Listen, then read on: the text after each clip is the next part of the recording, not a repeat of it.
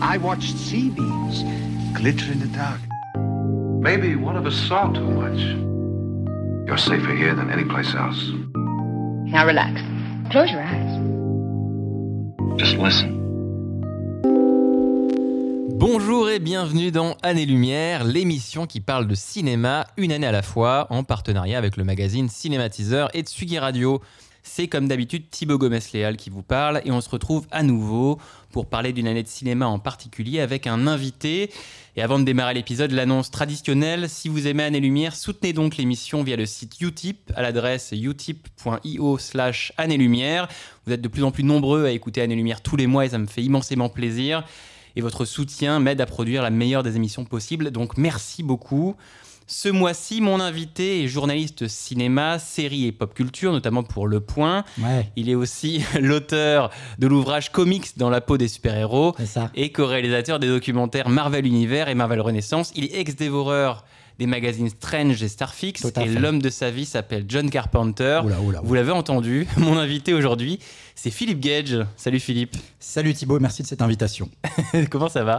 Mais super, super, je, je vois euh, défiler euh, depuis des mois et des mois des- la, la crème de la crème de la cinéphilie dans ton émission.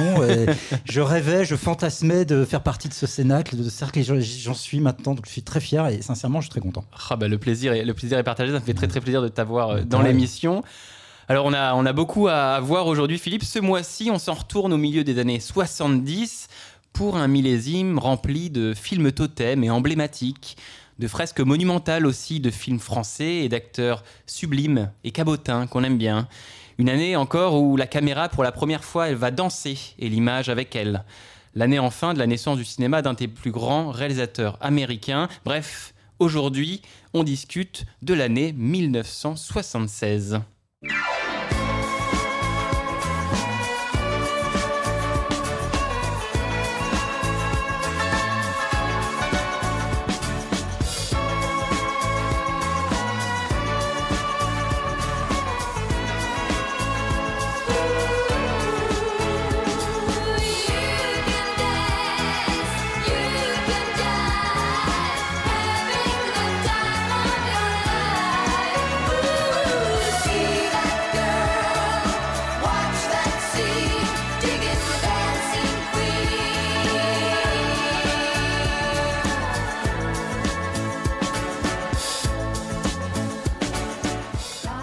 Bien sûr reconnu et vous aurez peut-être dansé d'ailleurs dessus, Dancing Queen du groupe ABBA. On écoutait ça en 1976.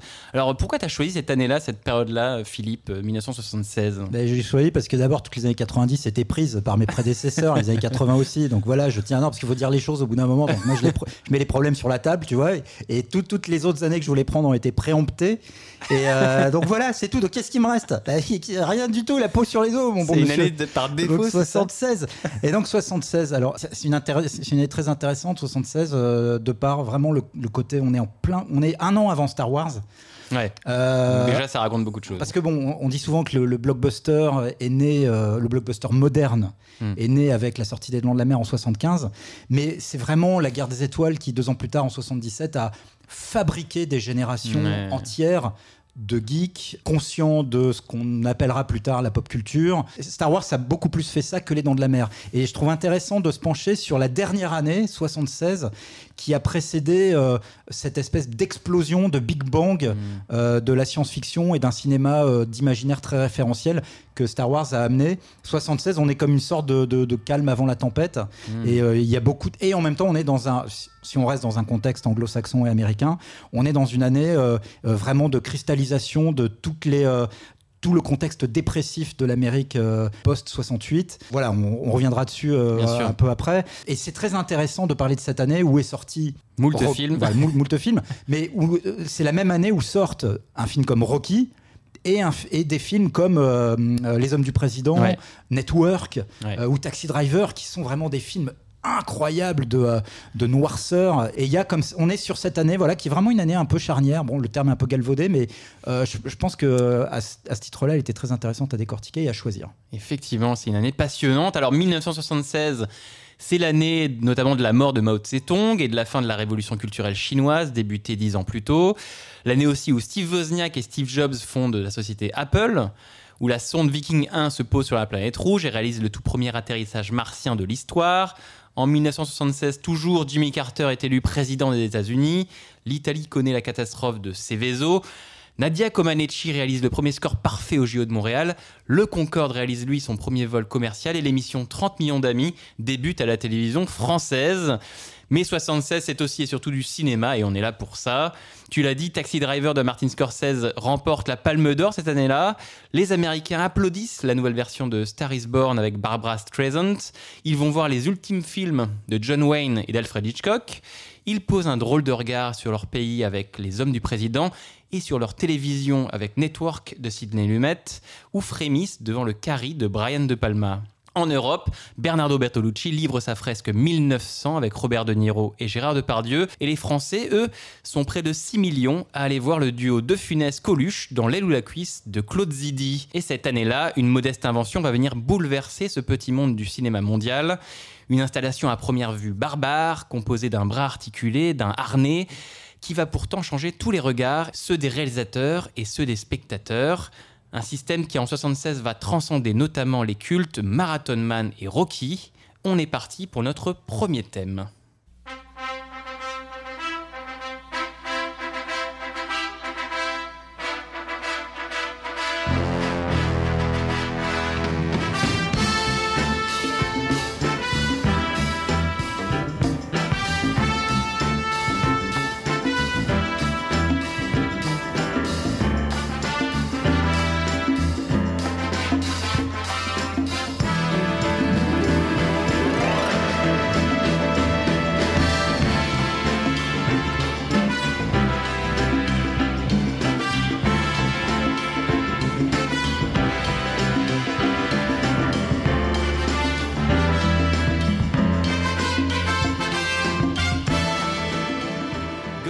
Gonna Fly No, musique de Bill Conti, vous l'aurez reconnu évidemment, musique du film Rocky. Rocky qui est effectivement réalisé par John Avildsen avec Sylvester Stallone, Burgess Meredith, Talia Shear, qui est le plus gros film, le plus gros succès américain cette année-là, 1976, puisque c'est un film qui va réaliser quand même 117 millions de dollars sur le sol américain et 225 millions de dollars dans le monde. Donc c'est un vrai succès et américain, hein, top 1, et euh, planétaire véritablement, puisque cette petite somme, cette coquette somme, c'est quand même, c'est pour donner une idée, c'est un peu comme si un film réalisait un milliard de dollars au box-office aujourd'hui. Donc ça vous donne quand même une, euh, une idée un peu de l'impact d'un film comme Rocky en 76. C'est un film également qui va remporter trois Oscars, l'Oscar du meilleur film, du meilleur réalisateur pour Avildsen et du meilleur montage. Et c'est un film qui, non des moindres, lance la carrière de Sylvester Stallone Qui ça? et une franchise, voilà, qui ça? Et une franchise de 8 films encore existantes aujourd'hui. Donc c'est vrai que des franchises qui ont, euh, qui ont euh, 40, 50 ans aujourd'hui, c'est quand même euh, euh, pas banal. Et donc effectivement, c'était intéressant de le marquer. Tu te souviens de ta première vision de, de Rocky, toi? Tu te souviens de, de Oui. ton premier visionnage? Tout à fait, c'était lors de la diffusion du film sur euh, FR3, ça s'appelait FR3 à l'époque, donc aujourd'hui c'est France 3. Et donc c'était encore à l'époque, donc c'était au début des années 80, je pourrais pas te dire l'année précise, mais je me rappelle très très bien de cette diffusion. Euh, un bambin, J'avais, oui, et en fait paradoxalement, euh, un bambin. Oui, oui, oui, oui, bien sûr, j'étais un bambin. Euh, il a essayé de me piéger, l'enflure. Euh, paradoxalement, j'avais, j'avais déjà vu Rocky 3 que j'avais vu au cinéma. Il était sorti au cinéma en France au tout début de l'année 1983. Mm. Et euh, donc, je connaissais Rocky par l'intermédiaire de Rocky 3, Mr. T. euh, et j'ai découvert Rocky après. Et paradoxalement, à l'époque, j'ai moins apprécié Rocky parce que je trouvais le film, bon j'étais encore jeune, hein, Ouais, tu bien vois, sûr. euh, je trouvais le film moins rythmé que Rocky 3, moins spectaculaire, Moins clinquant, moins- euh, moins clinquant. Il y avait, il y avait pas de combat de boxe à part le combat de finale euh, avec Apollo Creed. Et euh, bon voilà, quand t'es un gamin, tu te dis ah mais pourquoi il n'y a pas de boxe et tout? Et, euh, et évidemment, plus tard en grandissant, tu, tu réalises que quand même que- Rocky est un film évidemment supérieur à Rocky 3. Mais oui, je l'ai vu à la télé lors de sa diffusion sur, sur France 3 à une époque où Mm. nous n'avions que trois chaînes pour découvrir des films. Euh, C'était avant la création de Canal Plus en 1984. Exactement. Comme quoi, c'est intéressant effectivement que ces films-là passent à la télévision, parce que mine de rien, ça, ça peut lancer des vocations. Quoi que tu vu Rocky euh, Bah oui, je me suis lancé dans la 83, boxe euh, après. juste dans- après, et puis avec la carrière que, compétitions que tout le monde connaît. et, puis, et puis ensuite international, bien sûr. bien sûr. Exactement. Juste une toute petite parenthèse. Donc. En plus de la diffusion sur France 3, sur FR3, je, ra- je rappelle quand même que pour les, les, les pré-ados et les ados de l'époque, de, de ces années 80, Rocky aussi a été, a été énormément marquant via son existence en VHS. Et moi, je me rappelle, j'allais au pala- je découvrais la, la VHS avec notre, notre magnétoscope qu'on avait acheté pour Noël euh, avec, avec mes parents. Et, euh, et euh, j'allais au Palace Vidéo, donc du 15e arrondissement, qui était un très très grand vidéoclub. Et les jaquettes des cassettes VHS des, des Rocky, donc à l'époque c'était Rocky 1, Rocky 2, Rocky 3, nous faisaient, mais enfin il y avait un côté Fantasmé, magique, euh, ouais, bah, fantasmagorique. C'était les cassettes qui étaient le plus souvent absentes parce que les gens se ruaient dessus. Et vraiment, il y a une mythologie de, de, de, de cette euh, série, de cette saga qui s'est forgée à travers la VHS, vraiment pour, des, pour des gens de ma génération. C'est assez fou, Rocky. C'est vrai que quand on parle, là j'ai brassé beaucoup de chiffres au début euh, de manière un peu assommante, j'en suis désolé, mais, mais ça vous donne un peu l'idée comme ça de l'impact d'un film comme Rocky. Euh, et c'est vrai que c'est étonnant parce que Rocky de base, c'est quand même un, un petit film avec pas beaucoup de thunes, avec quelqu'un comme Sylvester Stallone qui n'est pas connu qui arrive dans un genre qui est le film. Alors on va, on va en parler. hein, Est-ce que Rocky est un film de boxe? Ça c'est une bonne question.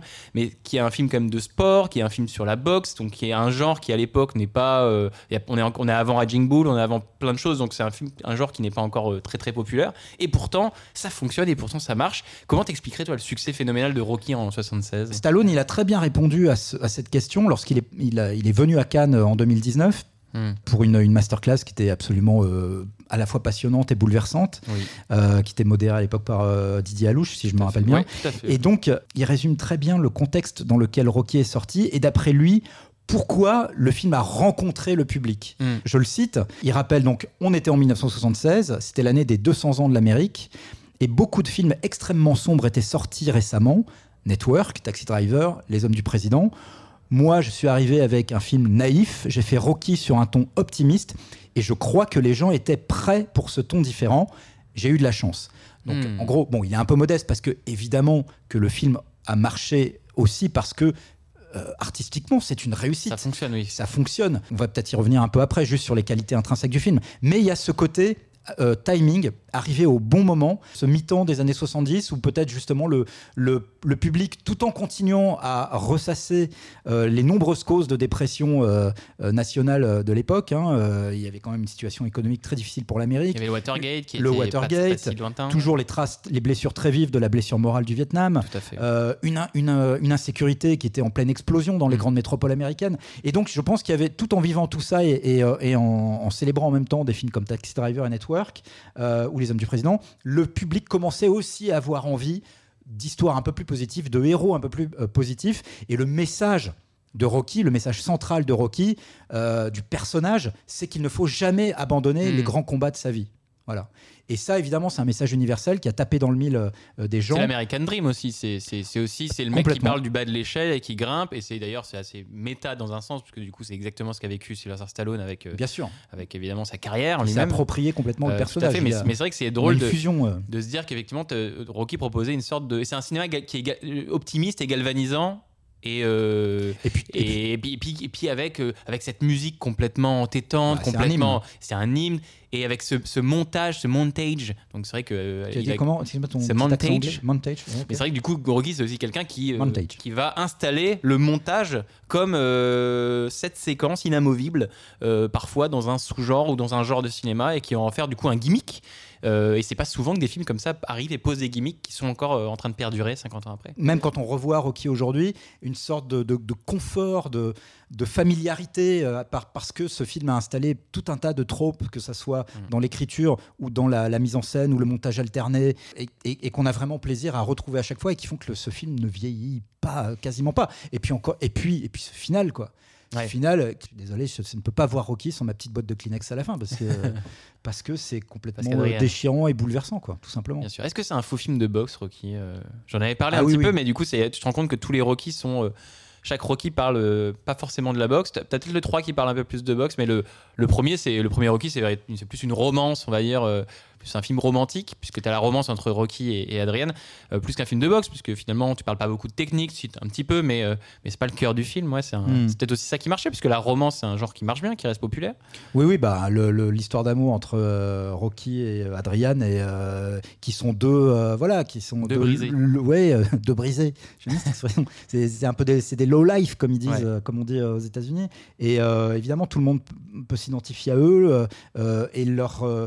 C'est le, c'est le, le fil de, leur, rela- de, de l'évolution de leur relation, la métamorphose aussi de- d'Adriane au fil du film, qui est extrêmement touchante. Et puis avec aussi toute cette galerie de second rôles qui sont tout autant losers les uns que les autres. Euh, que ce soit euh, Polly, euh, le, le- le Ouais. beau- le beau-frère de, de Rocky, euh, le vieil entraîneur joué par Burgess Meredith, Mickey. Et voilà, tout ça forme une petite galaxie complète, instinctivement, instantanément Mm. attachante, qui fait en effet oublier le fait que le contexte euh, du film se déroule dans l'univers de la boxe. C'est pas du tout un film sur la Ouais. boxe. De toute façon, Stallone l'a dit lui-même euh, à, pl- à plusieurs reprises, même si.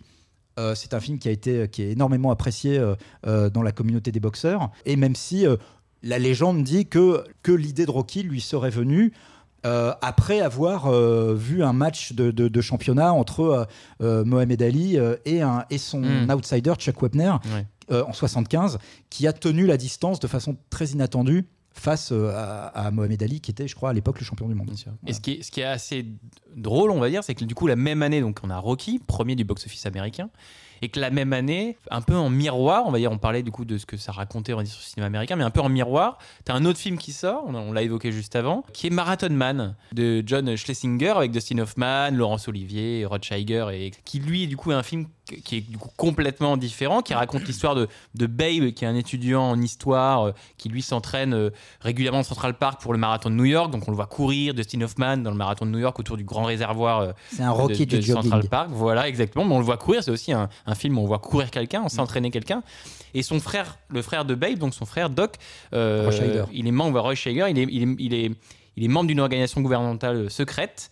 Et, il se retrouve, on va dire, euh, assassiné sous ses yeux. Et là va se développer, dévoiler une sorte d'intrigue autour de ça. Et il va se retrouver, ce pauvre étudiant en histoire, au milieu d'une conspiration, en tout cas d'une d'une histoire particulière. Alors c'est un film, Marathon Man, adapté d'un roman homonyme de William Goldman, publié euh, une année ou deux avant. C'est un film qui va marchouiller au box-office, c'est-à-dire qu'il va faire 21 Ah oui. millions de dollars, il va, il va être top 10, top 15, il va quand même marquer les esprits, puisque Laurence Olivier, Laurence Olivier aura son, son Golden Globe, etc. etc.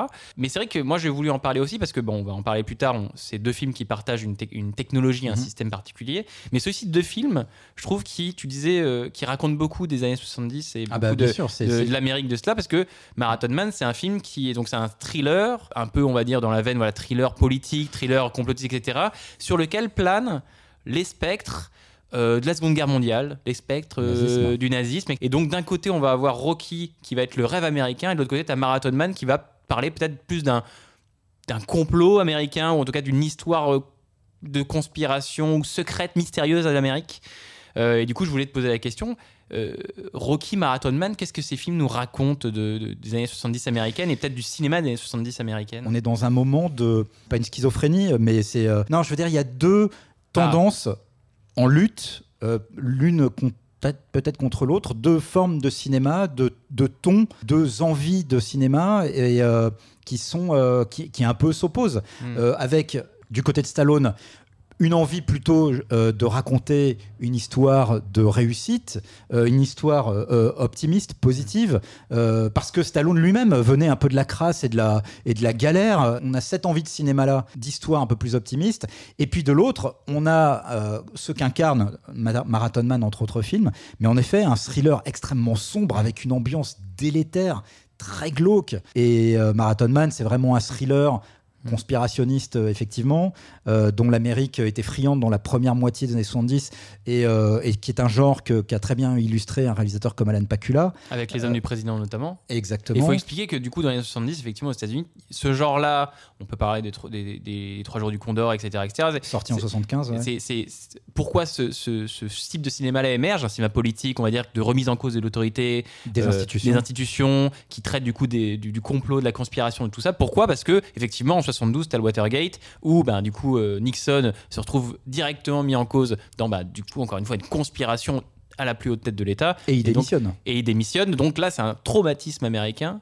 Et Ah du oui, coup, et- forcément, le cinéma récupère ce, bien sûr ce thème. mais il les, il, les, il les enchaîne les traumatismes les Ouais. Américains à l'époque Ah c'est- fait de- depuis Kennedy depuis la mort depuis l'assassinat de Kennedy l'Amérique les enchaîne Ouais, Sharon. Tate, euh, Euh, voilà, oui, Watergate, euh, le Vietnam, Ro- etc. etc. oui. Robert Kennedy, la mort de, les assassinats de Luther King, Malcolm X. Enfin, c'est quand même la décennie 60 et, euh, et, et- et l'aube des années 70, c'est quand même des années extrêmement extrêmement euh, sombre pour Mm. l'Amérique, euh, avec toutes ces morts publiques violentes, parfois Mm. qui se commettent en direct devant les caméras, Ouais. Euh, et puis le Vietnam, et puis et donc en effet ce, ce coup de grâce qui est la démission de, de- de Richard Nixon suite au scandale du Watergate. Donc bien sûr, c'est toute cette génération de films qui arrivent euh, de- dans le- la deuxième moitié du Ouais. début des années 70, elle est Bah, parfaitement à cause logique. d'un assassinat, il y a aussi un De- coup voilà, de ouais, c'est ça, Exactement. Oui, on est, on est dans ce. Mais, mais Rocky annonce, justement, c'est vrai. Une renaissance Oui, euh, Rocky euh, est un indice de ce que va ensuite déclencher la guerre des étoiles euh, un an plus tard. Ah, Euh, Le retour de l'imaginaire, le retour de l'espoir, le ou- retour de. Ouais, voilà. Alors, je.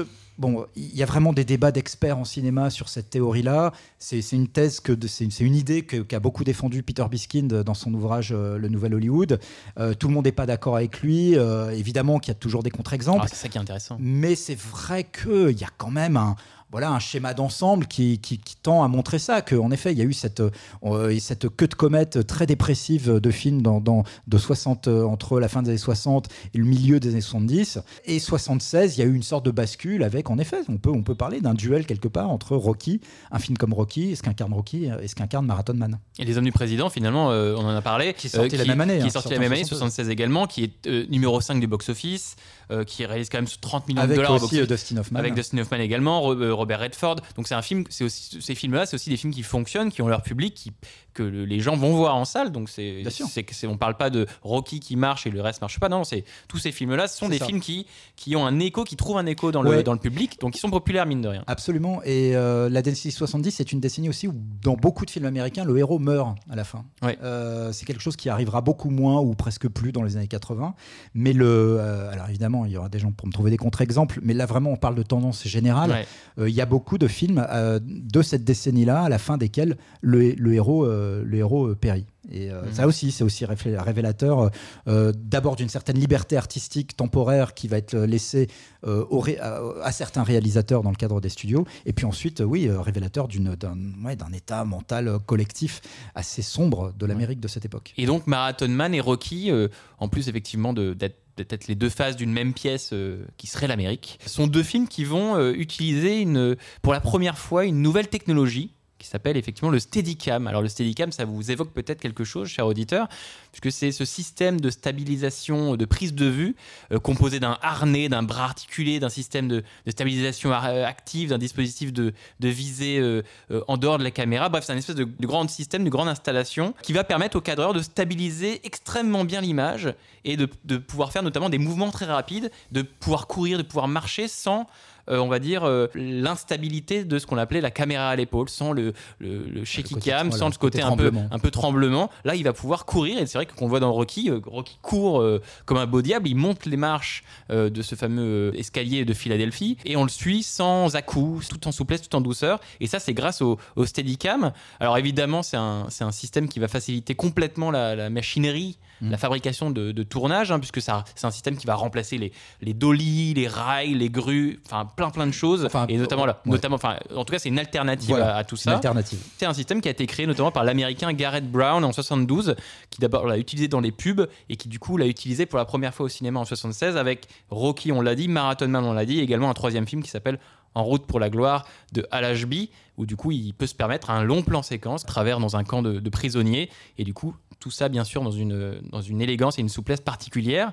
Le Steadicam. Alors qu'est-ce que le, le Steadicam va apporter au cinéma au-delà? Parce que là j'ai cité beaucoup de choses, effectivement, euh, c'est un un formidable outil physique, ça permet de faire plein de choses sans, sans perturber l'œil, etc., etc. Mais qu'est-ce que, au-delà de tout ça, qu'est-ce que le Steadicam va apporter au, au cinéma, Philippe qui va, Qu'est-ce qui va changer dans la grammaire cinématographique Le premier constat évident, c'est que contrairement à la caméra portée à l'épaule, qui, Mhm. donc, comme tu l'as dit, par définition, euh, mais c'était aussi recherché. un- Oui, French Connection, tu voyais C'était la caméra à l'épaule voilà. où tu suivais comme ça euh, Voilà, Hackman, etc. et, euh, C'était euh, et qui- énergique. Exactement, euh, qui donne une fibre documentaire au long métrage. Ce que le Steadicam apporte, c'est une véritable euh, dissociation entre le corps de l'opérateur et, et l'image qu'il filme. Ah. C'est un paradoxe parce que le- l'opérateur qui porte la caméra, donc via ce système de Steadicam qui lui est, qui est attaché, rattaché à lui par un- une sorte de veste harnais euh, qui elle-même est reliée à ce, ce bras vertical euh, au bout duquel est, est posée euh, la, la caméra et puis qui est donc équilibré par des, par des contrepoids.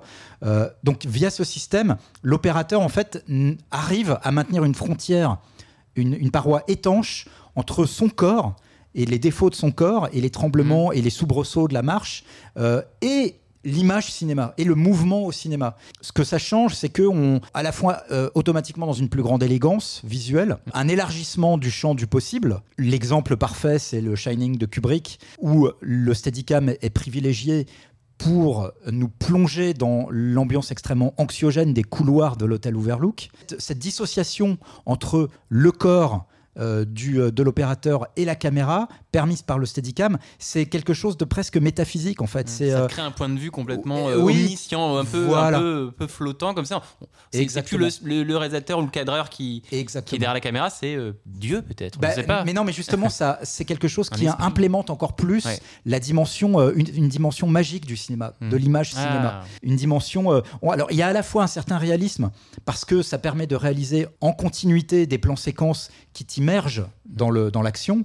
Euh, donc, euh, exemple, le, le- le footing de, de- de Rocky, Ouais. euh, où vraiment t'es- tu, tu es dans la rue avec lui et on voit euh, les entrées de champ et les sorties de champ de- de- des, des commerces de part et d'autre de l'image, des gens qui l'acclament, etc. Donc on est quand même quelque part immergé dans le truc. Et en même temps, à côté de ce- ce- cette forme réaliste que- qu'autorise le Steadicam grâce à la, au, au- au plan séquence pro- prolongé, il y a un côté euh, surélégant, un peu surnaturel, qui est lié au fait que voilà, le, le, le caméraman, le- l'opérateur n'est plus euh, soumis au mouvement de son propre corps. Mm. Il Et est, euh, il est euh, presque omnipotent. Ouais. Euh, c'est comme un super pouvoir. Et Euh, c'est vrai que tu l'as dit, mais c'est- euh, c'est un, un système, le Steadicam, qui va permettre quand même, euh, alors ça existait bien sûr avant, hein, mais qui va permettre quand même de, de faire plus facilement et qui va, qui va donner un outil en plus pour faire notamment l'émergence de plus en plus de plans séquences. Que le plan séquence avant c'était c'était un Oui, ça un- existait un déjà gimmick, avant le ça existait avant, mais c'était un gimmick qui était compliqué à mettre en place puisque un- qui dit plan séquence dit bah, installation technique etc etc. Et là ce Steadicam, ce système extrêmement souple, extrêmement euh, adapté etc etc va va, va donner euh, ah bah tiens on est on peut faire ça maintenant et c'est vrai que bah, par exemple quelqu'un comme Terrence Malik il doit Ah peut-être bah oui. un peu un, un bout de sa carrière au, au oui, Steadicam mais Il y a lui, euh, il y a De Palma, évidemment, euh, qui, a, que- qui, a, qui a utilisé le Steadicam pour des scènes. Enfin, je veux dire, le Steadicam est instinctif et, irrémédiablement désormais associé à des moments de cinéma absolument inoubliables. Raging Bull, les Goodfellas, l'entrée dans le bar de Scorsese, enfin, le Steadicam est quelque chose qui est, je pense, aujourd'hui dans au moins un plan du Steadicam dans quoi 80% des productions Oh bah, j'ai pas fait plus non mais, moi non plus mais, oui, dans la grande euh, majorité sûr, des productions t'as as au moins un plan Steadicam Bien sûr. Alors, euh, les, les spécialistes disent que le Steadicam a aussi ses inconvénients. Euh, son premier inconvénient, c'est son poids. Euh, Oui, c'est un. C'est très gros système. Il faut vraiment être assez costaud. il hein. faut des Euh, cadreurs, alors spé- peut-être- cadreurs spécialisés d'ailleurs euh, Oui, C'est exactement. pas- tous les cadreurs ne peuvent pas euh, Exactement. manipuler. Et tu peux pas. euh, alors, moi, après, là, là, pareil, hein, je suis pas un technicien du cinéma, donc peut-être Ouais. que ces dernières années, des modèles un peu modernisés, plus légers, mais, mais en tout cas, traditionnellement, on dit que le Steadicam est quand même un, un harnachement assez lourd et qu'on peut pas faire de plans séquences trop trop longs non plus parce que tu es porté, t'es porté par tes jambes. Ouais. Et donc, euh, euh, au bout d'un moment, bah, surtout si tu dois faire des, par exemple des plans séquences sur le sable, euh, bah, tu, tu peux pas, tu peux pas faire ça Ouais. trop longtemps, quoi. Et je, je, on parlait tout à l'heure de, de, de Scorsese, de Palma, Paul Thomas Anderson, qui sont des cinéastes qui ont énormément profité de, des, des, des potentialités du Steadicam. N'oublions pas non plus James Cameron. Oui. Dans Terminator 2, Abyss, True Lies, il y a des mouvements de Steadicam affolants. On n'oublie pas Catherine Bigelow non plus, euh, avec des scènes de poursuite qui ont été filmées au Steadicam. Euh, et puis dans des films de, les films d'Oliver Stone également. Je Ouais. pense à JFK ou L'Enfer du Dimanche. Et tous, et, et tu, tu parlais tout à l'heure, Thibaut, d'opérateurs spécialistes Mm. du Steadicam. L'un des grands opérateurs spécialistes du, du Steadicam, c'est un gars qui s'appelle Jim Muro, qui était par ailleurs euh, réalisateur de Street Trash, hein, qui était un petit film d'horreur très très culte qui était sorti en 87, qui était entièrement filmé en Steadicam. Euh, ou quasi entièrement. Et Jim Muro a abandonné la réalisation pour euh, vraiment euh, euh, se spécialiser dans le, dans le, dans le métier de chef opérateur et, et opérateur caméra. Et il a donc été, bossé sur énormément de films de Cameron de, et de Catherine Bigelow en réalisant vraiment des plans séquences au Steadicam absolument époustouflants. Pardon, je parle beaucoup. Bah, pas du tout, pas du tout. C'était un plaisir de t'écouter, Philippe. Et Merci, bonsoir. ce qui est drôle, c'est ce qui est amusant, Générique. c'est que le Steadicam va même est un système qui va même obtenir un Oscar en 78-79, euh, un Oscar technique bien sûr, mais en tout cas un Oscar pour euh, en- deux ans après à peine euh, son arrivée dans le dans le milieu, dans ses films. Déjà au bout de deux ans, on s'est rendu compte de l'importance du Steadicam et on lui a décerné un Oscar technique pour à Garrett Brown, donc à cet inventeur. D'ailleurs, ce qui est assez amusant, je vous invite également, moi, une petite suggestion YouTube, aller sur YouTube et de regarder les tests caméra de Garrett Brown. Du coup, il avait fait le, il avait conçu son invention, il voulait la Quel tester génie. et du coup, il filmait, des, il filmait sa copine euh, dans la rue avec son invention du Steadicam et il envoyait la cassette au studio en disant j'ai cette technique-là, machin, machin. Et de l'un- dans l'un des tests de, qu'il envoyait au studio, il filme sa copine, devine, en train de courir et en train de gravir les escaliers de l'hôtel de ville de Philadelphie. Ah, Exactement comme dans Rocky. Et donc, c'est marrant de se dire qu'un plan tourné par Garrett Brown juste pour vendre sa, son invention a directement inspiré une scène emblématique et culte d'un film comme Rocky. Donc voilà, la scène des escaliers de, de Rocky vient directement de, de Garrett Brown et de et de, du Steadicam. Donc ça, c'est assez intéressant. Euh, alors rapidement, on a, tu- on, on a parlé de qu'est-ce que le Steadicam avait apporté au cinéma. Moi, j'ai un peu envie de retourner la question. Qu'est-ce que le Steadicam a tué dans le cinéma ou a enlevé du cinéma Oh la vache, la question piège. non, mais tu n'es pas obligé de répondre. J'avais posé la même question avec Renan où, où tu avais l'arrivée du son qui avait apporté plein de choses, mais du coup, au passage, l'arrivée du son avait, avait tué toute une génération de, peut-être de gens plus visuels. Ah, écoute, c'est une très bonne question. Euh, peut-être que, euh, peut-être que concrètement parlant, euh, le, développement du Steadicam a, a, été un, un drame pour certains types d'opérateurs qui ne qui se sont pas adaptés. Euh, franchement, là, je- tu, me, tu me poses une colle. Ah, je suis une comme colle. ça, moi je pose, des, je pose des pièges à loup partout. Ouais, ah ça mon fait, dieu, ça fait ma mal. jambe Il faut dire que le, le Steadicam a aussi été énormément récupéré en télé. Euh, Oui. Urgence a été vraiment la série euh, au, au début, euh, milieu des années 90 qui a popularisé, je pense, euh, et systématisé l'usage du Steadicam pour ces fameux euh, plans séquences de walk and talk, comme disent les spécialistes. Ouais. Bah oui, oui, les séries télé se sont vraiment cinématographisées à leur tour au fil des années 90 et après ça- tout s'est accéléré dans les années euh, 2000 et après mais c'est vraiment dans les années 90 que euh, les meilleures séries de l'époque hein, se sont vraiment cinématographisées avec la, euh, génération- la généralisation euh, du Steadicam. Je précise que ce n'était pas forcément la panacée et que euh, d'autres séries, une très grande série euh, comme Homicide par Mhm. exemple, elle au contraire c'est euh, à, à privilégier l'usage de la caméra portée à l'épaule, tout comme New York District par exemple, pour privilégier au contraire une esthétique documentaire. Ouais. Et c'est peut-être ça, peut-être pour répondre à ta question, c'est ça qu'on perd avec le Steadicam, c'est l'impression d'une image prise sur le vif. euh, très brute, très énergique, comme on a, euh, comme on a dans, dans les films de Friedkin, euh, par exemple. Voilà qui conclut parfaitement ce premier thème de notre émission sur 1976. Vous êtes toujours en train d'écouter Année Lumière. On est toujours avec Philippe Gage et on est parti pour notre second thème de l'émission. En cette matinée grisante, où de la position privilégiée que j'occupais, j'entendais le chant des oiseaux précéder les bruits de la ville, je songeais à tout ce qu'il m'avait fallu de chance, d'audace et, oserais-je le dire, d'ingéniosité pour en arriver là où mon imagination, pourtant très ambitieuse, n'aurait jamais su me porter seul. Je n'étais qu'un homme sans aventure, calmement épris de sa famille et de sa patrie, et dont le regard ne faisait aucune embardée au passage des femmes.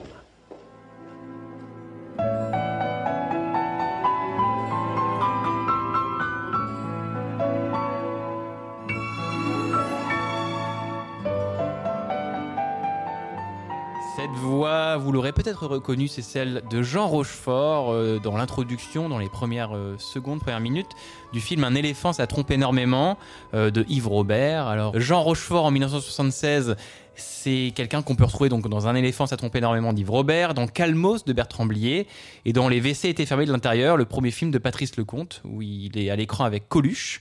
Et c'est aussi une année importante, et c'est pour ça qu'on voulait en parler avec Philippe, euh, puisque c'est l'année euh, un peu de la consécration, puisque c'est l'année où il remporte son premier César, le César du meilleur acteur de second rôle, dans la, Que la fête commence de Bertrand Tavernier.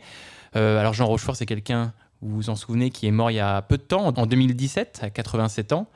C'est un acteur qu'on a vu dans plus de 160 rôles, dans plus de 160 ans de carrière. Donc on peut citer comme ça un peu à l'appel Le Grand Blanc avec une chaussure noire, L'Horloger de Saint-Paul, Le Crabe Tambour, Tandem, Le Mari de la coiffeuse, Ridicule, des longues collaborations avec Yves Robert et Patrice Lecomte. Voilà, il a tourné avec Michel Audiard, Claude Chabrol, Louise Buñuel, Robert Altman. Mais une fois qu'on a dit tout ça, on a dit pas grand-chose finalement. Il incarnait quoi, Jean Rochefort, pour toi, euh, Philippe? Bien sûr que comme tous les, je, vais dire tous les Français, j'aimais beaucoup cet acteur. On avait, il fait vraiment, il faisait partie du paysage. Il faisait partie des meubles. Euh, il faisait partie des meubles. Moi, un, éléphant, ça trompe énormément et c'est vraiment un des tout premiers films que j'ai vu en télé quand j'étais gamin. Euh, quand on quand on est enfant, un éléphant, ça trompe énormément. C'est un film vraiment super parce qu'il y a, il y a, c'est un beaucoup des premiers films que tu as vu quand tu étais gamin? Ah oui, oui, tout à fait, oui. en télé, bien sûr. Mais c'est un film qui est quand même très, très souvent rediffusé en télévision. Un éléphant, ça trompe énormément. Et donc, c'est un film qui fonctionne beaucoup plus que son successeur, que j'adore évidemment, Nous irons tous au paradis.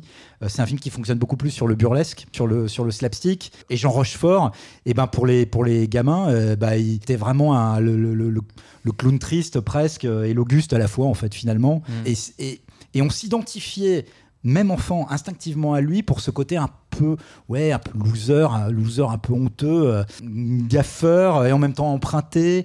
en même temps euh, élégant. Il y a une certaine, il avait une certaine élégant, évidemment. Avec cette moustache emblématique. Non, évidemment, il a créé, euh, enfin, le, personnage d'Étienne Dorset euh, et, et, la façon dont Rochefort l'a incarné, ça a immédiatement créé un, un style de personnage qui a essaimé jusqu'à même jusqu'à sur Twitter mm. où il y a un conte Étienne Dorset sûr, qui reprend, enfin, qui reprend le son, personnage d'un éléphant. parce que l'éléphant, ça se trompe énormément pour les gens qui l'ont pas vu. Ça raconte l'histoire d'une bande de copains entre guillemets euh, quadragénaires qui, qui, partagent des histoires ou de tromperie d'adultère avec ça il n'y a pas de il y a, y a, pas, tellement d'histoire ça non il n'y a pas de scénario vraiment un film de copains euh, quoi. c'est un film de copains c'est vraiment le pour moi c'est l'alpha et l'oméga du film de copains. Voilà on le compare souvent à Vincent François Paul et les autres qui est une bon ce qui n'est qui n'est pas illogique puisque Claude Sauté euh, et Yves Robert et Jean-Loup Dabadi qui, est, qui était scénariste de un éléphant ça trompe énormément mais aussi des choses de la vie euh, si je ne dis pas de bêtises. Il me semble effectivement. Tous ces gens-là se connaissaient, se fréquentaient.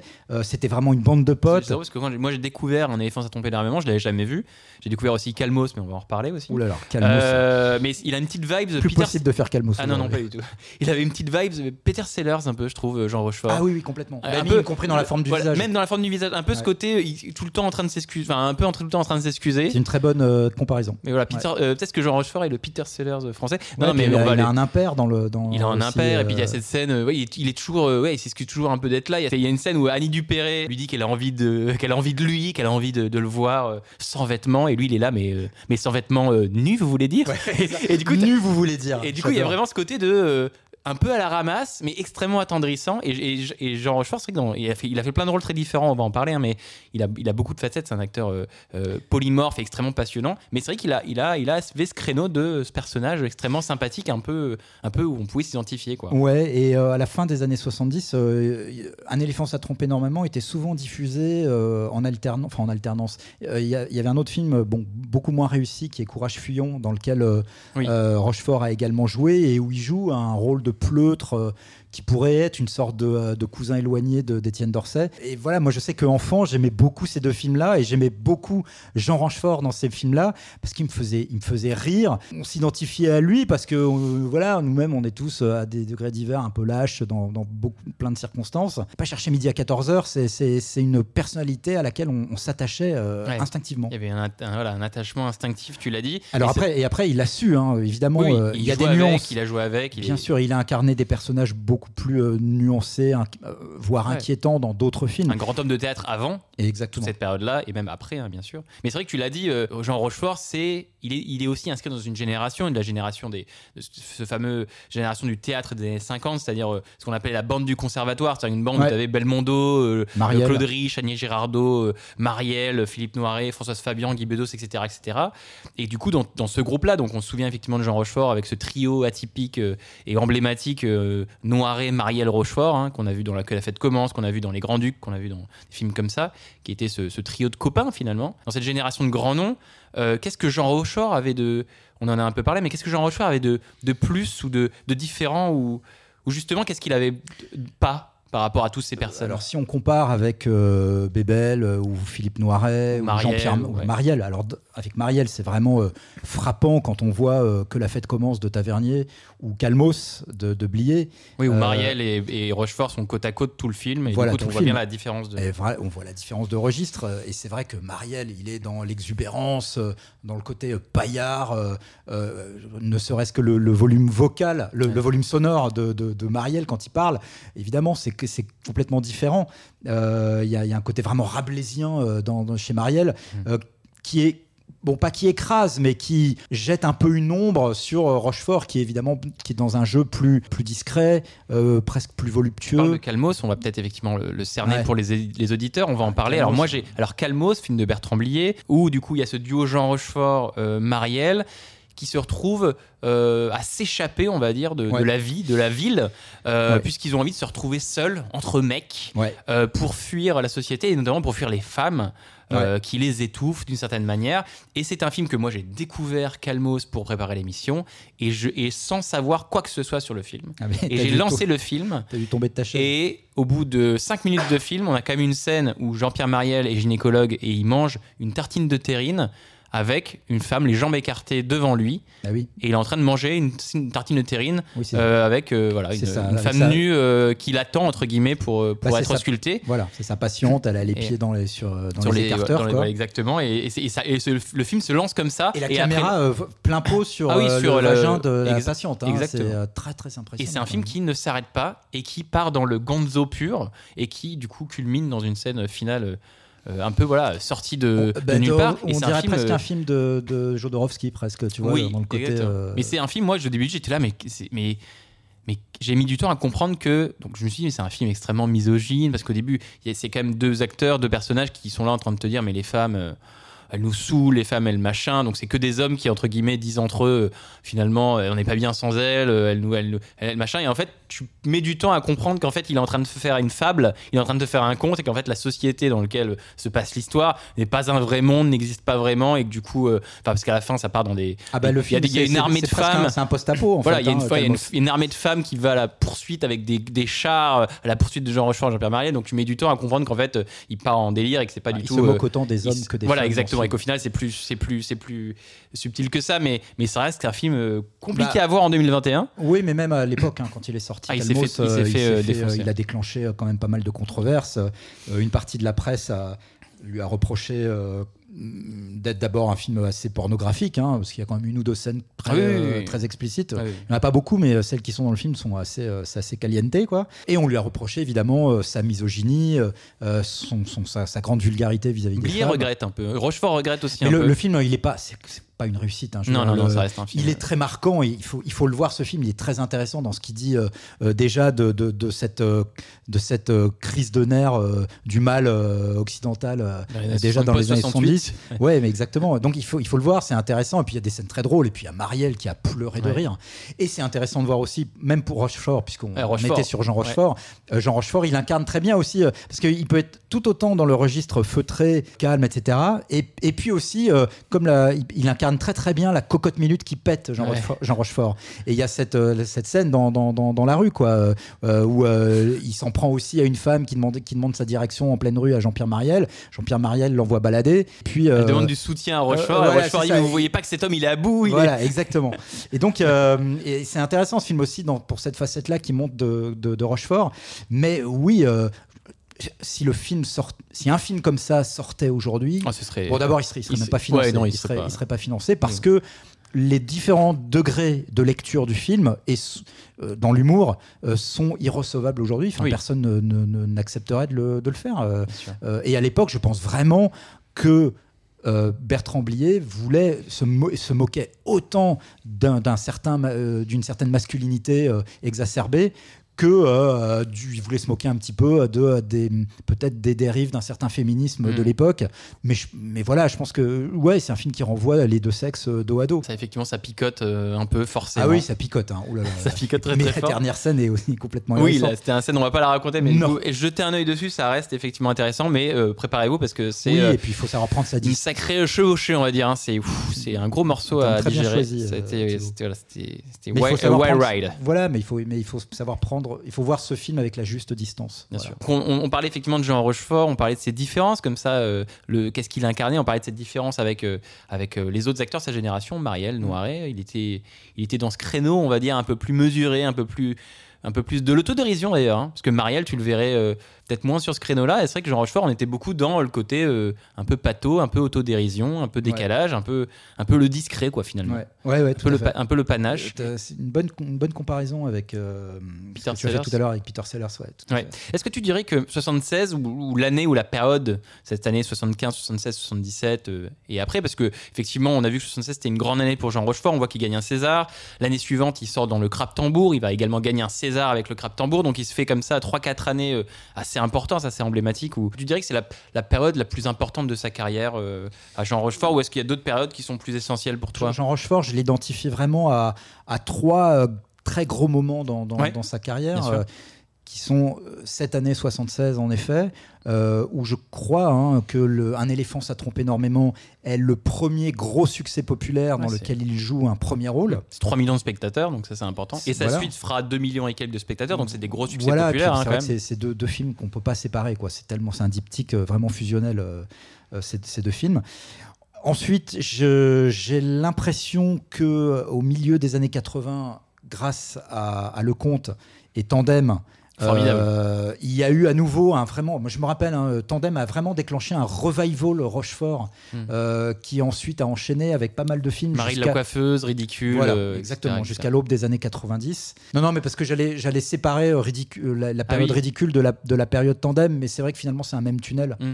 Euh, 10 ans. euh, Et, et le mari de la coiffeuse aussi, euh, c'est un film qui a été très médiatisé quand il est sorti. hein, c'est 1990 ou 91, je me rappelle plus. Les critiques ont été très très élogieux quand Mm. le film est sorti sur la, la performance de Rochefort qui incarne un, un- un coiffeur un peu un peu perché, quoi, un peu barré, un peu fétichiste Mm. de sa profession et qui va avoir une, une histoire d'amour euh, là aussi un peu hors du commun. Et cible émouvante aussi, qui est, où il joue, un, il joue, il un tueur en série un peu euh, pareil, euh, Oui, un bah, peu à la Peter Sellers, un peu, un peu à la comme ça. Oui, mais justement, en euh, même bah, temps. peut-être qu'on pourrait euh, faire correspondre le film à une troisième période dans la, dans la cible importante émouvante. Ouais, d'accord. dans la carrière de, de Rochefort, celle où il a été redécouvert par euh, une, une géné- une jeune Mm. génération. Voilà, il aurait pu, je pense, si Terry Gilliam avait réussi à monter à temps son euh, Don Quichotte. son Don Quichotte, il aurait pu, euh, Jean Rochefort, euh, peut-être faire une troisième partie de carrière, je pense, voilà, assez étincelante, quoi. Mais bon,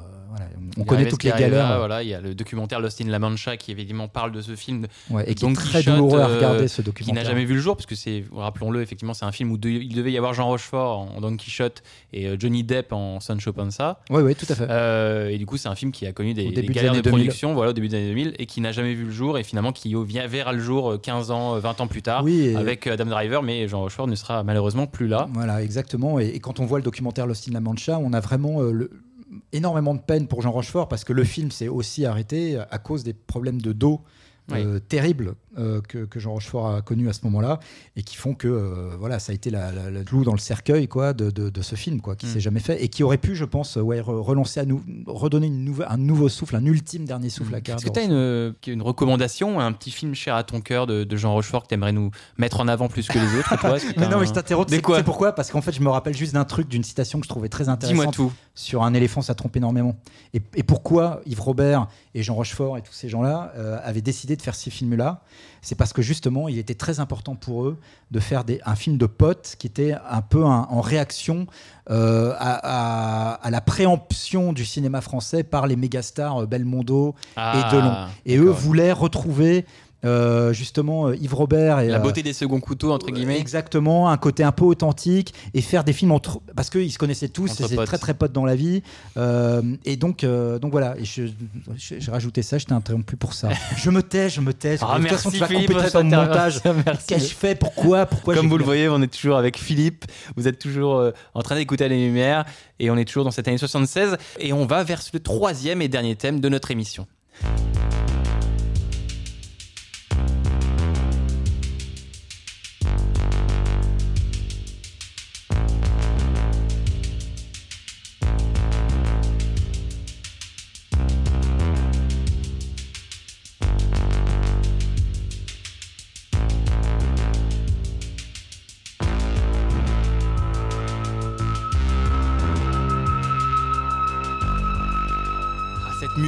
Philippe. Cette Bah musique, ouais. évidemment. Non mais là, là, là, C'est- fini, on arrête les conneries là. C'est la musique de on quoi, du coup, Philippe, pour lancer ce troisième thème C'est la musique de Asso de John Carpenter. Voilà, tu vois, j'aurais pu faire une vanne, j'aurais pu essayer de. Mais non, tu vois, j'ai même plus envie de plaisanter T'aurais pu quand on essayer de parle traduire John Carpenter en français comme beaucoup de gens font. Jean Charpentier. Jean Charpentier. Non, Asso, bien sûr. Assaut de John. Carpenter, euh, film avec euh, Austin Stoker, Darwin Johnson, euh, Laurie Zimmer, euh, qui raconte. Qu'est-ce que ça raconte, Assaut de John Carpenter, toi qui le connais euh, mieux que personne, ce Asso, film Absolument, Asso, donc, euh, qui est sorti en 1976. D'ailleurs, c'est Assaut sur le Central 13, Alors, le titre long. Le titre original est euh, Assault on Precinct 13. Ok. Donc assaut sur le euh, 13e commissariat, parce qu'un precinct, c'est un, un commissariat euh, littéralement en anglais, euh, qui est donc film sorti sous le titre Assaut en France. Très bien, très bon titre, euh, très sobre. Et ça raconte la, hum, comment dire, le siège d'un commissariat en pleine nuit, un commissariat désaffecté, Mm. dans lequel sont retranchés une poignée de, f- de, de- de flics qui euh, assuraient la transition du commissariat. Et ce commissariat va être assiégé par euh, euh, plusieurs gangs qui sont euh, à la poursuite d'un homme qui a tué l'un d'entre eux quelques heures auparavant. Cet homme n'est pas du tout un bandit, euh, c'est un, père de famille qui, euh, qui s'est en fait vengé du meurtre de sa petite fille par l'un des membres de ce gang. Ouais. Et euh, donc le gang, pour se venger à son tour, va poursuivre cet homme qui va se réfugier dans ce commissariat. Commissariat qui accueille au même moment des prisonniers qui sont en transit euh, vers un autre pénitencier. Et pendant toute une nuit, flics et prisonniers vont s'unir pour résister aux assauts euh, des nombreux gangs qui s'acharnent pour essayer de, de tuer l'homme qui s'est réfugié dans ce, Ouais. dans ce commissariat. Donc c'est un film- film de siège. C'est un film de siège, c'est un film de, de huis clos d'une certaine manière, même s'il y a beaucoup de scènes à, à l'extérieur. Ouais. Euh, si l'histoire vous dit quelque chose, ce n'est pas anodin, puisque c'est une relecture du film Rio Bravo de Très Howard libre, Hawks. très libre. Très très libre, relecture très libre du Rio Bravo de Howard Hawks, sorti en 59, film avec John Wayne et Dean Martin, etc. etc. Et c'est un film qui est donc le deuxième long métrage de John Carpenter, qui avait déjà fait un film qui s'appelait Dark Star en 1974, donc deux ans auparavant. Et c'est un film, quand il sort, euh, le public aime pas trop, la critique aime pas trop. Et pourtant, aujourd'hui, quand tu parles de Asso, c'est quand même un film culte. C'est quand même un film qui, qui est dans les mémoires. Et quand tu regardes la carrière de John Carpenter, c'est un film qui a démarré quelque chose. Avant de, de- on va dire, de, de- de partir, on va dire, dans, sur Asso et en particulier, on va parler de John Carpenter. John Carpenter, pour les, les gens qui, effectivement, ont, euh, euh, le connaissent pas forcément, c'est quelqu'un, bien sûr, d'extrêmement important. C'est un réalisateur qui a, qui a réalisé de nombreux films très connus comme Halloween, New York 97, The Thing, Christine, Starman, Jack Burton dans Les Griffes du Mandarin. Invasion Los Angeles. Bref, c'est une. On n'utilise pas souvent le mot comme ça, mais ça reste, on va dire, dans l'imaginaire collectif, une légende du cinéma américain Allez, disons-le. Disons-le. Euh, et toi, tu m'as dit effectivement qu'on préparait l'émission. Ah, j'ai absolument envie qu'on parle de Assaut de John Carpenter. Pourquoi donc, euh, Philippe? Qu'est-ce que c'est quoi ton histoire intime avec John Carpenter, euh, Philippe? A des Raconte-nous. choses que je ne peux pas révéler pour la décence publique, bien sûr. Remets ton t-shirt. Euh, non, bon, c'est la raison. Asso est la raison pour laquelle je, vou- je voulais. Je suis là d'ailleurs, sinon tu te serais barré C'est barré cette émission de merde. non, je voulais qu'on parle de 76 principalement pour Asso, hein, faut pas se mentir. Ah oui, d'accord. Et Asso, c'est un film que j'ai découvert, je peux te le dire précisément, en juin 1985, lors de sa diffusion sur Canal+. Donc Oui. c'était un soir d'été, il faisait très chaud, je m'en rappelle. Je venais d'apprendre que je redoublais ma seconde. Et je vois ce film. Alors, je connaissais déjà le nom de John Carpenter parce que j'avais vu Halloween euh, un an avant en VHS, qui m'avait complètement retourné le cerveau. Mm. J'avais vu à l'âge de 10 ans New York 1997 quand le film était sorti en salle, mais sans réaliser que c'était John Carpenter. Mais déjà, New York 97 m'avait complètement euh, ébloui, euh, fasciné. euh, je- la musique me- m'obsédait. quoi. Mm. Tout le, enfin, c'est ça la force du cinéma de Carpenter dans ses meilleurs films, c'est le la puissance de la forme de ses films, Mm. que ce soit les sons, les musiques, la photo. Il fait les musiques de ses films d'ailleurs. John Carpenter, c'est De la plupart de ses films, C'est lui qui fait la musique évidemment. Et c'est encore le cas d'Asso. musicien. 85, je vois Assos sur Canal+. Et là, pareil, tout comme euh, euh, quand j'ai vu New York 97 et Halloween, là, je suis euh, éberlué. Je suis en état de sidération devant ce film. J'ai un coup de foudre, mais mais sans condition face à ce film, face à son image, sa photo qui est magnifique. Le film est filmé en, deux, en format euh, cinémascope, en Panavision, anamorphique.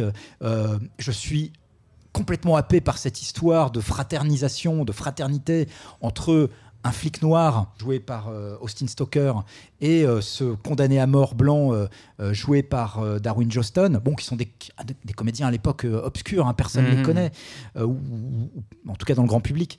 Et je suis fasciné par la musique. C'est beau Je quand suis- ça arrive, ça, ce coup de foudre là. C'est beau quand ça nous arrive. hein. Ah, c'est mer- c'est C'est merveilleux, c'est le meilleur sentiment du monde. C'est merveilleux et euh, c'est un film très très riche à saut. On va peut-être euh, dé- développer tout à l'heure. Mais voilà, moi j'ai été immédiatement euh, obsédé par ce film.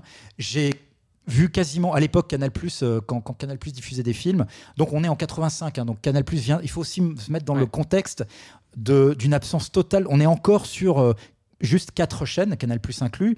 Canal qui est né euh, euh, l'année d'avant. Moi, je, moi, j'ai eu à peu près une quinzaine d'années à l'époque, donc c'est vraiment l'âge où ta cinéphilie commence à vraiment à, à être Il y consciente. a les VHS, il y a des choses comme ça, mais Voilà, ça reste encore un- effectivement par des bribes. Tu vois le cinéma américain par des bribes, Voilà. Starfix, des choses comme ça. Exactement. Euh, voilà, on n'a pas le, on n'a pas le câble, on n'a pas les chaînes câblées, on n'a que quatre chaînes, pas d'internet. alors accrochez-vous, on n'a pas internet encore à l'époque. Et donc, je vais être obsédé par ce film au point que je vais regarder les six, les six, quasiment les six multidiffusions, rediffusions du film sur Canal+. Mhm. Euh, parce qu'à l'époque, quand Canal diffusait un film, il était rediffusé euh, six fois au total. Et euh, voilà, après, je suis obsédé par ce film. J'essaye de trouver l'affiche. J'écris I Love Asso partout sur mes cahiers de texte. Enfin, C'était vraiment une obsession. Quoi. Ouais. Et mon amour pour ce film n'a jamais, n'est jamais redescendu depuis. C'est l'un des films que j'ai vu le plus de fois dans ma vie. Je- je- pas, 40 fois, 50 fois, je sais plus. Et à chaque fois que je le vois, c'est le même émerveillement. Mm. Euh, J'ai eu l'occasion depuis de le revoir euh, en salle, euh, dans sa version euh, intégrale d'ailleurs, parce que le, le montage que Canal Plus avait diffusé était le montage expurgé de ce fameux plan infamant où la petite fille, la, la gamine qui est assassinée par le gang au début du film, il y a un plan donc qui montre Ah la, oui, balle, peut-être, ouais. la balle traverse le, le cornet de glace Oui, de la vrai. petite et il y a vraiment une explosion de, de, de- de la glace avec le sang mêlé euh, de, la, de la fille. Et c'est un plan encore aujourd'hui qui est extrêmement choquant. Mm. Donc c'est une enfant qui se fait tuer à l'écran, à l'écran et qu'on voit se faire se prendre une On balle voit- à l'écran. On donc voit le plan violent. de la mort de l'enfant. Ouais. Et c'est extrêmement choquant. Et donc, euh, voilà, moi, j'ai eu un amour inconditionnel pour ce film. Je l'ai toujours. Je, je reste toujours convaincu que c'est à ce jour le meilleur film de John Carpenter pour tout un tas de raisons. Et en effet, comme tu l'as dit, quand le film est sorti aux États-Unis, euh, il a été accueilli avec une certaine indifférence. C'était voilà, ça donnait un indice d'ailleurs de, de- du rapport qui allait être celui euh, conflictuel de- entre entre Carpenter et l'Amérique. Et c'est la Grande-Bretagne qui va euh, faire vraiment un triomphe au film, euh, qui va être projeté quelques mois après.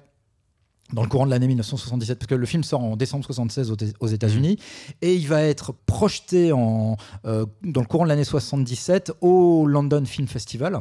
Contrairement aux États-Unis, le public britannique est hyper enthousiaste en voyant ce film. Le, le- le film a des standing ovations, euh, euh, il va très bien marcher en salle. En France, le film va être, euh, va avoir un accueil, je crois, bon, euh, assez anodin euh, finalement. Donc le film cartonne en Grande-Bretagne.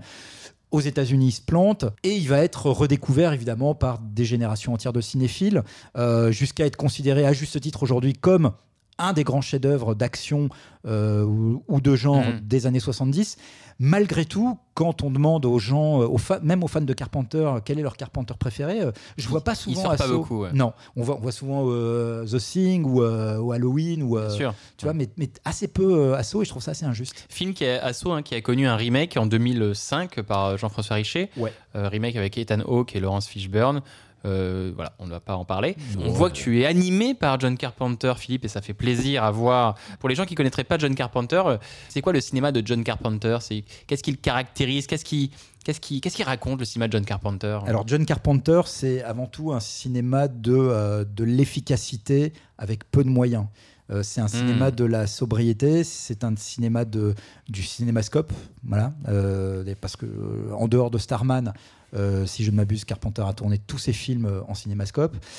C'est, ce sont des films de pur cinéma où la forme est très importante, où il n'y a pas de développement psychologique euh, À outrance. à outrance. On a une histoire qui part d'un point A à un point B, des flics qui doivent défendre un commissariat. C'est une communauté qui doit se défendre d'un- tueur en série dans Halloween. C'est un condamné à mort qui est récupéré par le gouvernement américain pour aller sauver le président euh, américain euh, qui est tombé euh, avec son avion dans, dans- dans une Manhattan transformée en camp retranché. Voilà, C'est des films assez violents et assez durs quand même les, les films de Carpenter. Ça, c'est- Alors, ce c'est sont- c'est assez. Il, il est pas tendre avec, par exemple, il est pas tendre avec l'Amérique. Il est pas tendre avec la société américaine. Non, mais ça, c'est apparu vraiment au fil de ses films. Carpenter a souvent dit qu'il aimait pas trop qu'on politise à outrance le contenu de ses films. Le cinéma de John Carpenter, c'est avant tout vraiment un cinéma humble Hmm. de divertissement, Mm. un cinéma de genre, tout simplement. Pas un cinéma qui prend le genre pour dire des choses politiques, même si, Il en effet, il parle, c'est des questions sociales, t'as des, un peu des dilemmes kafkaïens, t'as des, des... Moi, moi, ce qui m'a frappé dans le Carpenter, c'est que Carpenter, c'est quelqu'un qui, qui fait aussi un cinéma du microcosme. C'est un cinéma où, où euh, du mini-monde, c'est un cinéma de la mini-société. L'assaut, c'est le, le- le commissariat est une mini-société. Dans The Thing, ce mini-groupe isolé, c'est une Tout à fait. société. Dans New York 97, New York est une ville en soi, avec du coup des gens qui racontent quelque chose. Et du coup, il utilise toujours cette. Même euh, dans The Fog, il y a toujours cette idée de, de ce village coupé par le, du monde isolé par le brouillard, et du coup qui doit, euh, on va dire, régler ses problèmes en interne. Et du coup, ça raconte quelque chose sur l'Amérique, nous en tant qu'être bah, bien humain, qu'est-ce qu'on est. Donc, j'avais cette idée de, de Carpenter, cinéaste un peu de, du microcosme. De- euh, oui, euh, c'est une, c'est une très bonne analogie euh, sur le, le- le- de, de constater en effet que l'échelle des films de Carpenter est souvent assez resserrée, claustrophobique, et à l'intérieur de ce cercle, euh, il y a euh, en effet une, une reconstitution de, euh, de, de- oui, comme tu dis, d'une micro-société qui est une métaphore d'idées que Carpenter veut faire passer. Mais tu dis que ça, c'est secondaire dans le cinéma de, Carpenter oui. parce qu'il n'est pas intéressé particulièrement par Je ça. suis pas dans sa tête. Je, je suis pas suffisamment exégète pour savoir quelle conscience politique il a vraiment mis dans ses films. Mais c'est vrai, c'est vrai que à travers Assaut, euh, qui est en même temps un film très classique, qui va à l'encontre du- d'un certain cinéma euh, d'auteur expérimental qui était très à la mode dans l'Amérique des années 70. Euh, Assaut, qui est un film très classique, qui est vraiment le, le descendant direct euh, des, de, de Howard Hawks, mais de, aussi de, de Robert Aldrich, de, Mm. de John Ford, même aussi quelque part. Donc c'est un film très classique, Assaut, et qui est une histoire donc classique de méchants contre des gentils.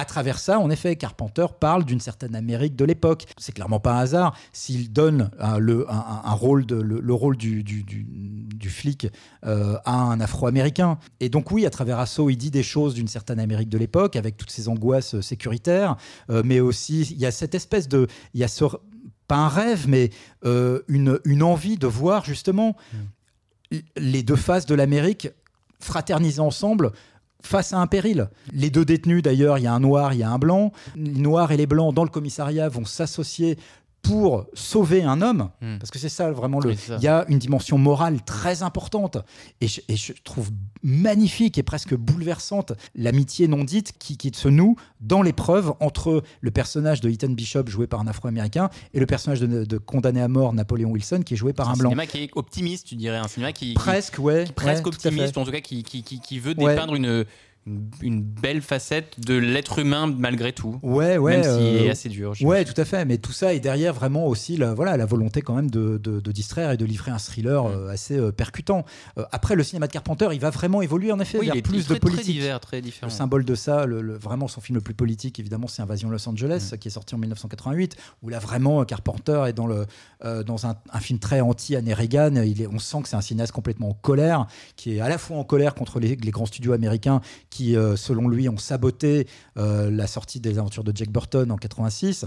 Et donc Carpenter en veut énormément à l'époque aux grands studios. Et donc Invasion Los Angeles, c'est un film qui est à la fois anti-studio, anti-Reagan, et, euh, et c'est sans doute l'un de ses films les plus politiques. Ouais. Donc bon, il est, il est passé vraiment à, à gauche, hein, Carpenter. Mm.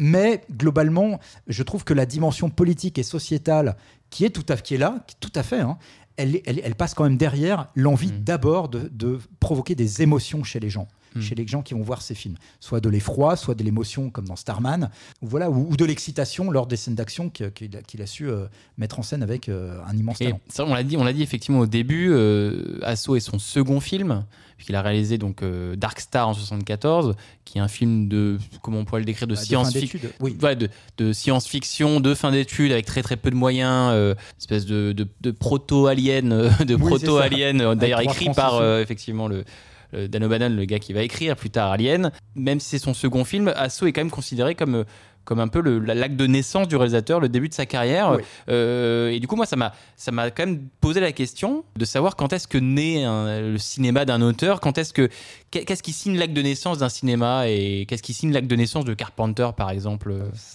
C'est- délicat, c'est des gimmicks, c'est des formes, c'est des propos, c'est peut-être une, c'est peut-être tout le temps rétroactif de toute manière. C'est peut-être compliqué de le voir quand t'as la tête dans le guidon. Non, mais- mais c'est une vraie, c'est excellente Genre, est-ce que tu dirais qu'Asso c'est le premier Film de Ah ben- Carpenter vraiment euh, où, Oui. tu, où tu considérais Dark sûr. Star comme, euh, comme un Ah élément non, important? Non, non, non, pas du tout. Quand on voit Dark, non, Dark Star, c'est vraiment un brouillon Dark Star qui, a, qui a des qualités, mais Ouais. je veux dire, c'est un film qui a été réalisé tellement avec. euh, Assaut a été réalisé pour, je crois, un budget de 100 000 dollars de l'époque Oui. et tourné en à peine une vingtaine de jours. Donc c'est déjà un micro budget. Dark Star avant ça, c'est non, c'est vraiment, euh, c'est misérable. C'est vraiment un film de fin d'études. D'accord, ok. donc pas- Voilà, avec des thématiques très intéressantes, mais c'est vraiment Assaut qui pose les canons de, euh, de l'ADN du cinéma de Carpenter. Mhm.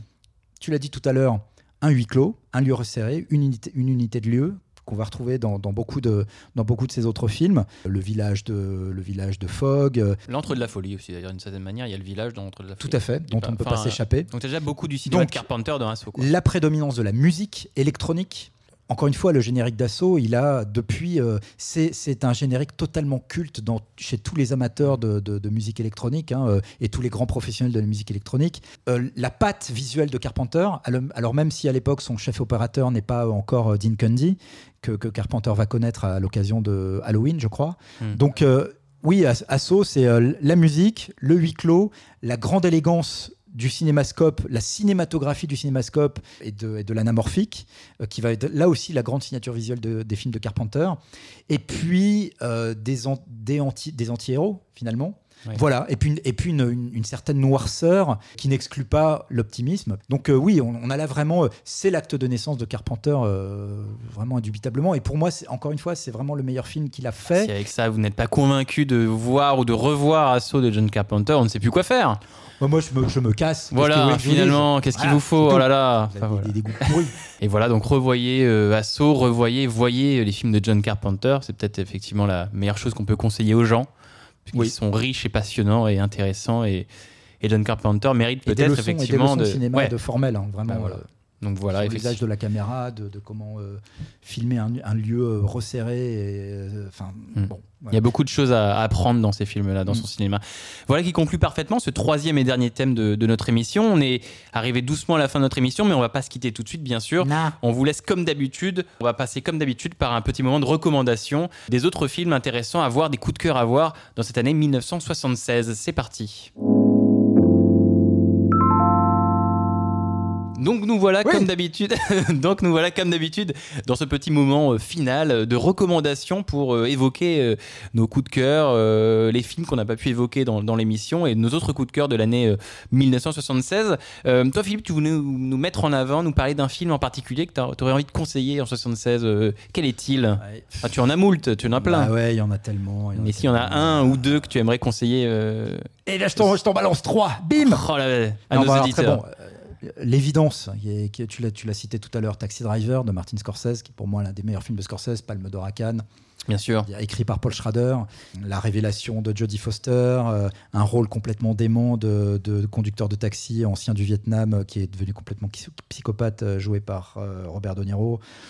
Un final ahurissant de, Mm. de- de- de violence, euh, la musique de Bernard Herrmann, enfin Formidable. c'est un chef-d'œuvre. voilà, Bien sûr. chef-d'œuvre, Taxi Driver, évident. Il faut le voir, ouais. voir. C'est bien de le rappeler toujours de, Bah ouais. de revoir ça parce que c'est toujours bien effectivement de rappeler que des films Taxi Driver comme ça c'est c'est essentiel. Exactement. Et je ne cesserai de penser que, le- que, que Martin Scorsese n'a jamais été aussi meilleur que lorsqu'il tournait avec Robert De Niro, plutôt qu'avec les, les grosses meringues qu'il a tourné euh, avec euh, Leonardo DiCaprio. Ça dénonce, ça dénonce. Ah, ça balance, non, Ah, moi, ça balance. choses, Ah, moi, les choses, ouais, hein, je vois je ça. C'est un gros déglingo, moi. Euh, Network, voilà, là aussi. On l'a cité effectivement Network. Alors c'est quoi en français C'est Network main basse euh, sur la télé, c'est Sur ça la télé, oui, c'est ça. Euh, De Ciné. Donc c'est quoi Network rapidement C'est euh, Bah, ça, co- ça commence par une scène choc qui est là, un, un présentateur du JT qui, qui est un peu âgé, euh, présentateur du JT aux États-Unis, donc sur une grande chaîne euh, qui pourrait être, euh, qui est une concurrente de NBC, CBS, etc. Ouais. Donc euh, Net- pourrait être Network, M6 qui pourrait c'est un euh, network en Oui, fait. voilà. Grande Network, network aux États-Unis, c'est les, grandes chaînes euh, gratuites, privées. Mhm. Et donc, euh, le, le film commence, ce présentateur JT annonce que, euh, parce qu'il vient d'apprendre qu'il va être viré euh, parce que euh, son, son journal fait moins d'audience et qu'il commence à être un peu vieillissant, et il annonce en direct qu'il va se suicider.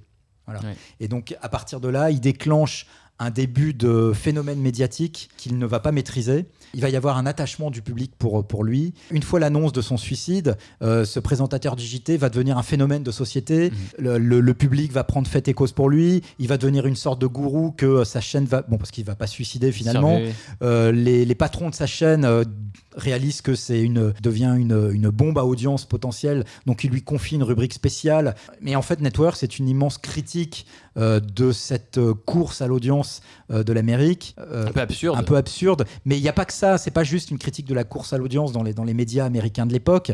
C'est aussi une, un regard sur euh, l'obsession de la célébrité, euh, sur Mm. euh, l'obsession de, de- de l'argent, sur comment la télé fabrique des gourous, tout ça finalement au service de, euh, des annonceurs. On est en 1976, donc à une époque où euh, euh, la télé, c'est quand même encore le diable Mhm. aux États-Unis, aux yeux des cinéastes. La télé, c'est vraiment le symbole de l'abrutissement de masse, qui est incroyable quand on revoit Network aujourd'hui. Bon, évidemment, le film est le reflet de son époque, mais il dit aussi énormément de choses sur ce qu'on voit, nous, en France aujourd'hui, dans le- le- la- la- les dérives euh, de la course à l'audience, euh, dans Oui, la récup... C'est encore très d'actualité finalement. C'est film comme incroyablement d'actualité. Comment euh, les comment les euh, euh, comment le capital, euh, comment les grandes sociétés récupèrent très cyniquement Mm. les causes politiques. Le personnage du présentateur du JT, moi, dans son dans, dans la façon dont il se galvanise lui-même de Mm. l'influence qu'il a sur les foules, moi j'ai j'avais l'impression de voir des Hanouna quoi, tu vois, Ouais, chez nous aujourd'hui. Ouais, c'est un système qui broie tout le monde et, et Ah, tout, mais- et tout et tout le monde quoi. Mais euh, faut vraiment voir, il faut absolument voir Network aujourd'hui, c'est fascinant euh, sa pertinence encore Mm. aujourd'hui. Donc Taxi Driver et Network. Voilà. C'est une grande année. On aimerait effectivement pouvoir citer plein de films. On, l'a- on, en a parlé au début de l'émission. C'est une- on a- il y avait Carrie effectivement de Brian Bah De Palma. oui, euh, il y avait La Malédiction. Il y avait plein de films à voir. Cette année 76 est, est assez bien garnie véritablement. Euh, merci beaucoup pour ces recommandations, euh, Philippe. De mon côté, moi, je vais en profiter effectivement pour passer ma petite recommandation, ma petit, mon petit coup de cœur. Euh, ce sera 1900 de Bernardo Bertolucci, Ah. euh, donc que j'ai évoqué en début d'émission. Euh, donc un film avec Robert De Niro, Gérard Depardieu, Donald Sutherland, Burt Lancaster, qui nous raconte euh, les vies parallèles de deux garçons euh, nés le même jour dans une grande propriété terrienne en Italie au début du XXe siècle. Donc d'un côté, on a Alfredo, joué par De Niro, fils du propriétaire, qui lui connaîtra une vie d'opulence, entachée euh, par la montée du fascisme en Italie. Et de l'autre, qu'on a Olmo, joué par Depardieu, qui lui est fils de paysan et qui euh, choisira plutôt du coup le camp des travailleurs, le camp du socialisme, euh, pour vaincre la dictature. Du coup, on a ces deux portraits de, de- de- d'hommes à travers le XXe siècle italien et comment ce- cette amitié et cette rivalité, et bref, ces deux portraits particuliers s'entrechoquent. Alors Bertolucci, hein, c'est le, cinéaste derrière euh, le dernier tango à Paris, derrière le dernier empereur, dernier un Sahara, et du coup, il, il arrive avec 1900 à faire un, un- un film au gros budget, un film, un film une coproduction européenne assez ambitieuse euh, qui coûte très très cher à l'époque. Enfin, c'est un film qui est produit à la fois par la France, par l'Italie, par l'Allemagne, euh, qui est distribué par d'abord Paramount, puis finalement par la, par la Fox. Et c'est une fresque, pour vous donner une idée, c'est un film qui fait, euh, euh, qui fait plus de 5 heures. C'est un film qui est assez imposant, Ouais. qui a été du coup euh, même euh, sorti en deux parties, une partie 1, une partie Ouais. 2, euh, parce que c'était un film assez imposant. Donc deux parties comme ça de 2h30 et quelques, fait comme une grande fresque Ouais. euh, humaine et historique, puisque elle, elle mène comme ça euh, l'histoire générale de l'Italie euh, et les histoires intimes de tous ces personnages-là, euh, de ces petites histoires enchevêtrées dans la grande histoire finalement. Il y a beaucoup de scènes où tu, où tu sens le, le poids du souvenir, tu sens le poids du... Il y a tellement d'authenticité, parfois tu as des séquences où, où ce qui ne font pas forcément avancer l'histoire, mais des séquences où, où euh, sur des... Tu, tu vois le souvenir à l'écran, tu vois le- l'odeur du pain, tu vois le, la lumière qui arrive dans une pièce, tu vois Une le... photo de tu vois- Storaro, de voilà, Vittorio ex- Storaro, exactement. futur chef-op de Coppola sur euh, Ouais. Apocalypse Now. Exactement. Et tu, et tu ressens ce, ce côté film-mémoire où euh, on sent que c'est quelqu'un qui lui a raconté cette scène-là et il l'a retranscrit comme ça à l'image parce qu'il y a un toucher, il y a un ressenti, il y a, une émotion comme ça qui, qui, qui, qui sue euh, de, de l'image. C'est assez saisissant. Et de l'autre côté, tu as ces grandes scènes comme ça avec énormément de, de figurants, euh, des choses comme ça avec un, un certain lyrisme euh, d'une certaine beauté folle. Alors, sur 5 heures et quelques, je vous avoue qu'il y a des séquences qui sont quand même longuettes, il y a des séquences qui, il y a quand même des longueurs, et je vous avoue qu'il y a, y a certains moments dans le film, j'ai décroché, je vous l'avoue.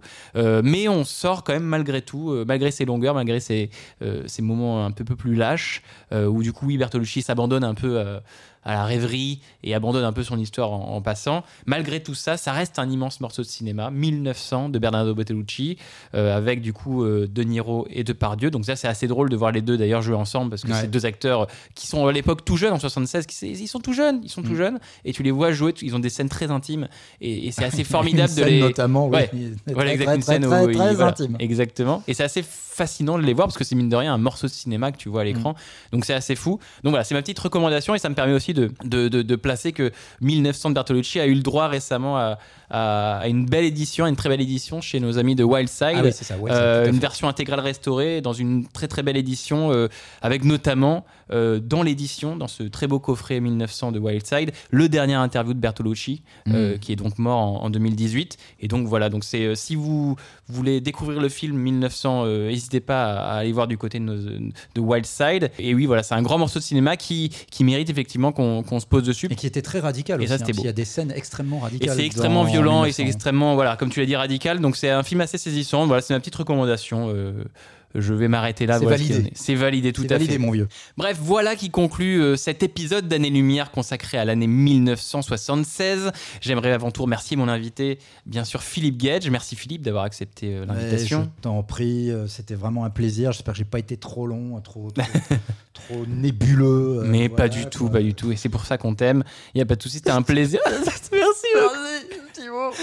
Merci également aux partenaires de l'émission. dit, je t'aime. Merci également aux partenaires de l'émission, le magazine Cinématiseur et Tsugi Radio qui nous accueille ici dans, dans son studio de la Villette à Paris. Je les aime eux aussi, bien sûr. Enfin, un grand merci à vous, chers auditeurs, de nous avoir écoutés jusqu'au bout. N'oubliez pas de partager cet épisode et de suivre le compte Twitter de l'émission pour les dernières infos. Je rappelle encore une fois que si vous voulez soutenir Année Lumière, vous pouvez le faire via le site Utip à l'adresse utip.io slash Année Lumière. Ça m'aide à produire la meilleure des émissions possibles. En attendant, moi je vous donne rendez-vous le mois prochain pour une nouvelle émission. Salut à tous